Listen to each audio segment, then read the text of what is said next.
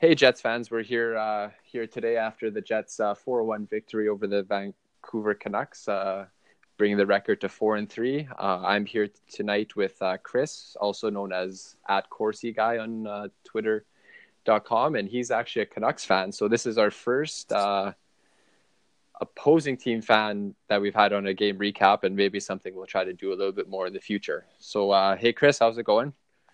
Good man. How are you? Um, I'm all right. Uh, pretty happy the Jets won. I'm sure you're not feeling as good as I am right now. So it's all about the tank. Yeah, it's all about uh, Hughes, right? That's the the number one projected this year. Yeah, lose for Hughes. lose for Hughes. Last year was fallen for Dahlin. So, um, so anyways, uh, maybe we'll just talk about the Canucks in general for a minute before we actually get into the game recap. So, obviously, they're a very young team, and people suspect they're allegedly tanking. So maybe just talk about them, you know, how they've done so far this season for uh, people that haven't paid attention too closely to the Canucks or that. Yeah, so start off the season, there was actually some optimism because Elias Pettersson was playing well. Obviously, Mike Matheson decided to go and end that. Uh, but watching the game tonight, you know, it's just it's not the same without him in the lineup. There's just there's no entertainment value. They can't get anything going in the offensive zone. Even Brock Boeser, who was fantastic last year, he uh, he hasn't been he hasn't been playing the same as he was last year. I think he slowed down a bit. They asked him to bulk up over the summer, and he put on some weight. And I feel like he's lost a little bit of what he had last year, and might take him a little bit to get up to game speed. But other than that, there's really not a whole lot to like on this Canucks roster. A lot of fourth liners, like a lot. it, just makes for really boring hockey when yeah. Elias isn't out there. Yeah, the the Sedins were pretty invisible tonight. Are they still around? yeah, too soon. Yeah, too soon still. Eh? Um, so yeah, so that's just a quick rundown on the Canucks. There, um, clearly they're in uh, a rebuilding mode of sorts, which is you got to do that sometimes. Especially they lost a couple of franchise greats there. They were around for what Sedins were around for what, like 18 years or something oh, like that. Yeah, 99 so, they were drafted. Yeah, exactly. So, so you kind of just adjust and move on from that. I mean, see see where they can go from there. They got a lot of young young talent coming up. I mean, I believe Petter, Pettersson. That's how you say it, right? Yeah. Yeah, he he had something like what was it like five or six points in the first five games, I believe. He had eight points in eight points. Games. Yeah, eight points in five games. So that's a pretty good start and something uh, promising. Hopefully, he's back soon from the concussion. So, uh, so anyways, we'll talk talk about the game now. I think I think I heard Ryan join us. You there, Ryan? Good evening, gentlemen.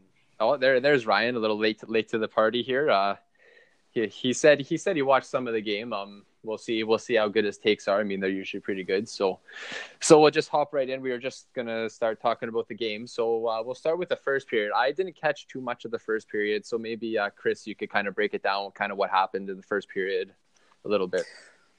Yeah, first period. Let's see if I remember. I mean, kind of blocked out a lot of it. I remember Nilsson played really well. You know, last couple games actually, he's been on fire pretty much the whole season, and he had a good first period, and then kind of went downhill a little bit from there. But I think you know Hellebuyck actually had a good first period too. He had a good whole game, but it was yeah, I think it was a goaltending battle first period.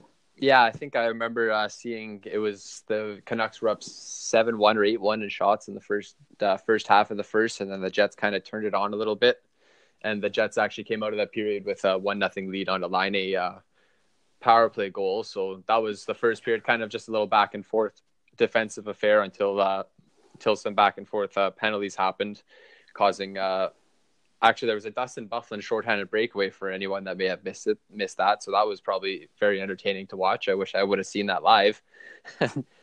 um, so uh, we'll fast forward now to the second period. I caught most of the second period, so I'll kind of just give it a quick uh, breakdown there. So second started off uh, pretty good actually. The Canucks scored. Horvat had a nice a nice burst of speed up through the neutral zone, and uh, the puck bounced off Trouba's foot back on his stick, and he shot it uh, past Hellebuyck to tie the game at one. At that point, that was kind of an interesting goal to see. I mean, it was a little bit, a little bit of luck. The puck bounced right back on his uh, stick there. So, so yeah, I mean, and then that was pretty much it for the second period and goal goals goal scoring uh, talk. Um, the Jets again, I look like according to the natural stat trick, they kind of took over the second period. They're Corsi wise, so dominated a little bit of the play and stuff like that. So I think uh, you know Jets took out some positives and carried that over into the third, which they uh, scored the the three goals in the third there. Uh, Bryan Little's second game winning goal in a row for all you Bryan Little believers. Um, so so Chris, what did you see from the Canucks tonight that they could probably work on a little bit, like going out? I know you said they're tanking, but you always want to look for improvements game to game, right? I think the biggest thing is, you know, I mean, try and be a little bit more creative with it. And the first thing I actually saw was an article on Sportsnet saying they missed Jay Beagle, which I don't know how you get that from this game. You know, obviously, when you're only scoring one goal, doesn't really matter how many you allow because you're not going to win most games with only one goal. But they really don't have a whole lot of offensive talent up front. You know, Bo Horvat, you know, he's a good offensive player. He's not great. You know, they don't really have anyone right now, at least, who can carry that load offensively. Um, obviously, getting Elias back is going to help that, but you can't really rely on a 19 year old as your only source of offense. They got to find a way to get Boeser going again. And I mean, I don't really know what else you can do with this roster. There's not a lot of talent there. Yeah, it's yeah. Of course, like I said, they're in the rebuilding stage. How about that? Uh, uh, what's his name? Gaudette. How's how's he yeah. looking so far this year? I know. I think he won the Hobey Baker was a finalist or something last year. Yeah, he won it last year. Um, he started the year in the AHL, and I believe he had four points in four games. And he got called up when Beagle went down. Right. And he's he's played a couple games, and he's been uh, he hasn't you know been too noticeable, but uh, you know he plays fast, which is something that this roster is kind of missing. You know, I don't know if he's necessarily going to stick on the roster because they do have a lot of guys who can play, or or at least signed contracts that would indicate they could play. Yeah. So he might he'll probably end up going back down when Jay Beagle comes back, but uh, you know he's he's a interesting player and obviously fun to watch. Yeah. So hopefully, yeah. I'll... Hopefully, you can see a little bit more from him. Yeah, obviously, some you want you want speed now in today's game, and I mean the Canucks did look fast at some points tonight, and obviously that's what's winning the championships now is that speed, right? So that's something that they could look forward sure. to. So I'll hop over to Ryan now. What did you think of the Jets? Uh, how much of the game did you catch, and what did you think of the Jets overall tonight from uh, what you saw? I had one eye on for the for the second period and watched the third period pretty closely. And what I took from it was they were making plays, they were scoring goals that were based off of skill again. They were making clean passes, they were using their speed, and they were they were getting a lot of chances. There was two more that could have gone in when uh, Little hit the post and crossbar and popped out. And then Copp got robbed right in the crease just after his first goal. So the whole period was really positive for a team who's kind of struggled to find that speed and passing ability. And uh, yeah, overall, from what I saw, it was it was great. Beating Vancouver um, makes a huge difference between losing to this team because it's right now we're feeling good about ourselves. If we would have lost this, there'd be a lot of yelling and screaming about blow it all up. Yeah, that's yeah, like fire fire Maurice or something, right? At that point, but uh, one thing I did notice is Dustin Byfuglien definitely, as we had mentioned, um, will definitely stabilize the decor. Like he stepped in tonight, he had a goal and two assists out there. So I mean, obviously he's chipping under the offense, but they didn't look as much of a dumpster fire in their own zone tonight either. I mean, again, Vancouver's not exactly the most talented team up front, but even playing against Edmonton, obviously, if you subtract McDavid, Edmonton's not too much but even when McDavid wasn't on the ice the other night, they were still getting walked a little bit in the offensive zone or in the defensive zone, and they were kind of looking like just just shaky, right? And I mean, again, the decor for the Jets isn't all that spectacular, but Dustin Byfuglien definitely needs to stay healthy as long as well as uh, Jacob Trouba and uh, Josh Morrissey to keep that uh, keep that going. And Bryan Little, the Ehlers Ehlers Little line line tonight, they actually looked good. Like they looked like an actual line. They had some chemistry, and obviously Little had the game-winning goal, and he actually had the one that hit the uh, the post and the crossbar, and then he hit another post later on, I believe, if I'm not mistaken, or he had a good good one-time opportunity. Maybe I'm thinking of the same play, but Yeah. So, what did you think specifically of the Ehlers little line line, uh, Ryan? I mentioned after the game against Carolina that it looked like maybe they found their feet a bit. Little seemed to be a lot more noticeable. And maybe after disappearing in the Edmonton game a bit, which I didn't watch, so I can't speak too much of that, it looks like maybe they kind of picked it up again for this game, which is very encouraging for a line that struggled for the first few games, especially number 18, who looked complete, completely lost, really. Yeah, so maybe it was a matter of just getting their feet moving a little bit and getting getting the feet wet, getting up to speed, and like I think it was actually you that tweeted that just about about oh, half an hour ago. The Jets are four, four, three, and one now. Four, two, and one. Four, two, and one, and last year they were four and three at this point, so they're on pace for 105 points right now. So that's you know we just won't. Uh, I'll, I'll start planning my parade route now, I guess, and we'll. well, we'll, last year last year when uh, or sorry earlier this year we were talking about well we need to start off strong like we did last year well maybe it's lost on some folks that we didn't. We got ruined in the first two games. Um, started off four and three and then lost the next two after that. So four three and two after your first nine.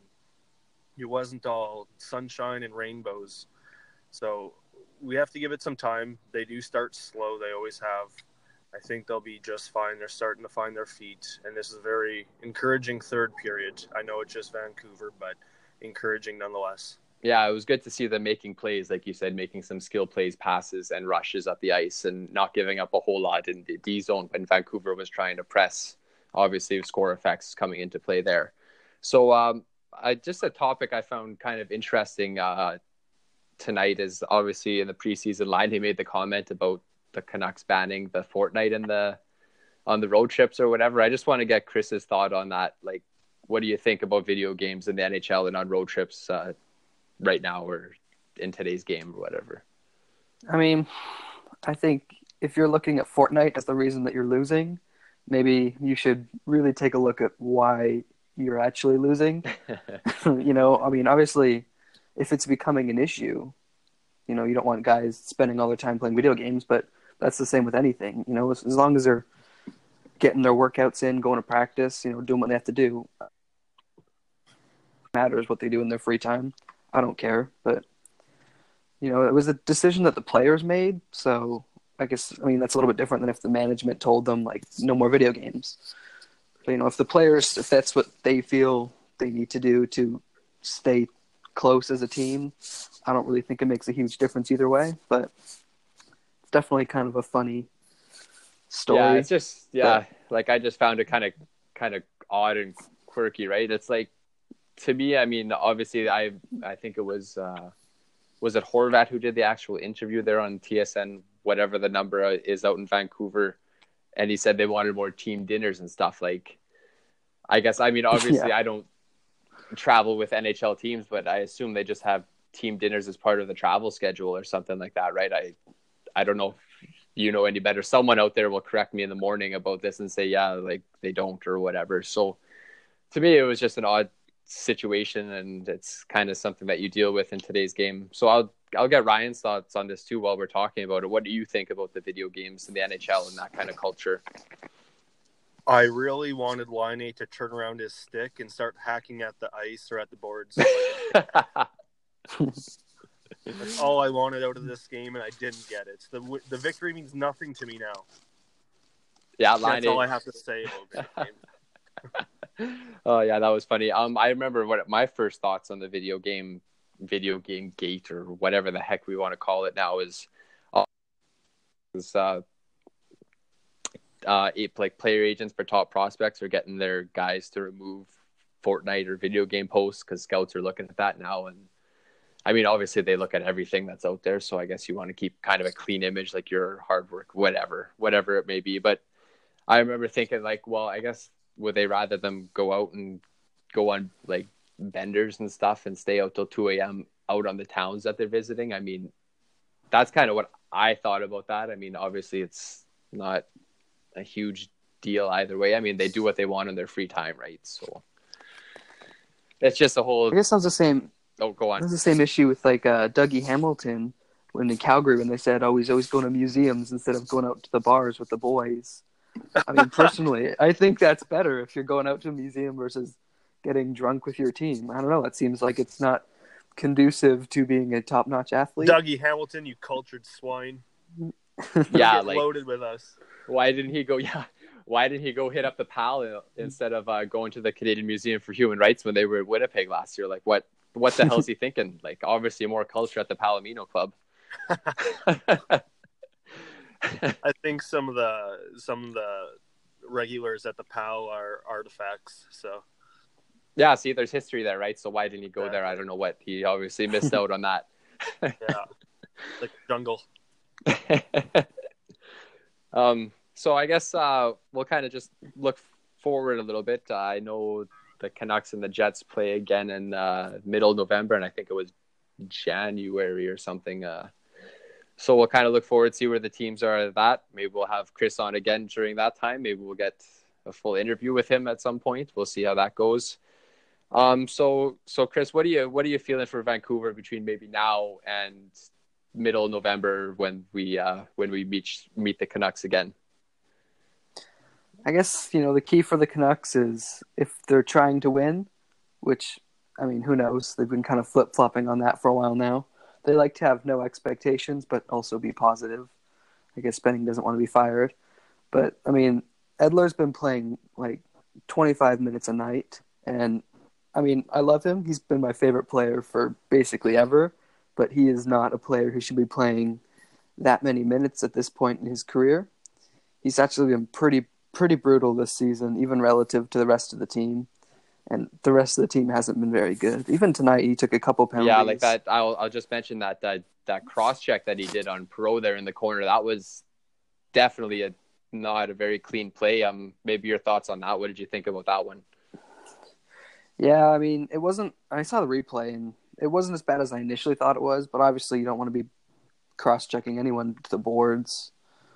You know, Perreault stayed down, so hopefully, he's not feeling anything from that. Yeah, he did. He did come back into the game, which is obviously a good sign with all the concussion protocols and stuff they have to for sure have to go through today. So I mean, just a little probably winded a little bit there. He was heading full speed and kind of lost his footing, and then uh, Edler uh, hit him from behind there, and uh, that's former Manitoba Moose uh, Alex Edler. For anyone that didn't know that, so there's a little little tie in there. Um, and actually, one thing we didn't touch on, I don't think we did. We were talking about it pre-recording, but uh, Adam Lowry.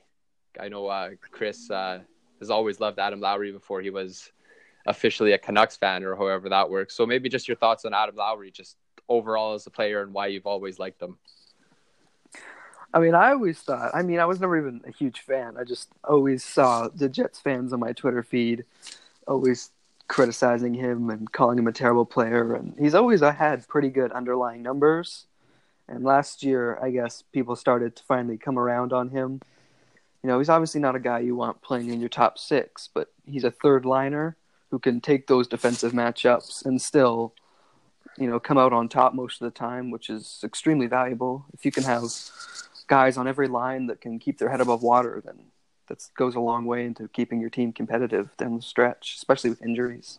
Yeah, like obviously forward depth is a very, very key thing. And some people, like actually myself included, I've been thinking about this before Ehlers Little line have kind of turned it on in the last couple of games. Maybe you slot Lowry up on that second line with them and see what he could do with some offensive line mates, right? That's just something that, you know, his underlying numbers have always been pretty good and he's proven he can bury the odd goal and and he's obviously an excellent forward checker and great in his defensive zone. So maybe give him some second line minutes. Obviously injuries happen, so we'll see see where that goes from there. And obviously Ryan, we've talked about this before, Lowry and the Jets lineup and all that. So I mean, if you want to say something, say something on that. Uh, go ahead. I, I am not going to lie to you. I haven't been paying attention. I just noticed that Chris was following me on Twitter, and I wasn't following him back, so I had to write that wrong. uh, we were just talking about Lowry and how how he's been good, and uh, Chris has always been a fan of Lowry because yeah, of Cover's underlying numbers. So we were just, you know, maybe if you had a thought on Lowry specifically. well, that line was good again tonight. Um, I don't know the numbers, but I feel like in the third maybe they weren't out there as much. which is good because I want to see Roslovic and Perreault and those guys get more minutes. So they're really good at what they do. I didn't think this third period had much room for them in it because it was it was all offense for us, right? We were in the offensive zone quite a bit. I know they are an offensive group when they want to be, mm-hmm. but I think that's when you put Roslovic and those guys out there and give them a chance to shine, and they did pretty damn good. Yeah, um, I just pulled up the minutes here. Uh, Roslovic, Perreault each had 10, just a shade over about 10 and a half minutes. Lemieux had uh, just under nine tonight. So they did, that does bump up their average slightly. Um, Perreault did get a little bit of time with the second power play unit, which bumped him up. Uh, they did take Roslovic off the second unit and put Byfuglien Morrissey out there, which is something, or Byfuglien Myers, and kept Morrissey on power play one, which is definitely something to keep an eye on as uh, as the season progresses. And the Copp, Lowry, and Tanev line had about 15, 15 to 16 minutes. So that's around their their usual, you know, probably, yeah, right around their average. They, obviously, the Jets were able to spread the ice time out a little bit more, getting that uh, when they got that 3 1 lead, they were able to just roll four and let the game. Uh, just let the game play out as it as it did near the end there. So so that's well, that. When, and, oh. when when you have home ice advantage, you have to roll your lines. You get to choose the matchups. You get last change. Put whoever you want out there. Um, rolling the same three lines was not benefiting this team whatsoever. And again, Vancouver being a bit of a weaker team, I guess you get the chance to do that. But I like to see it more against other teams because that line did not play bad at all and they they need more of that to keep confidence up and build more chemistry.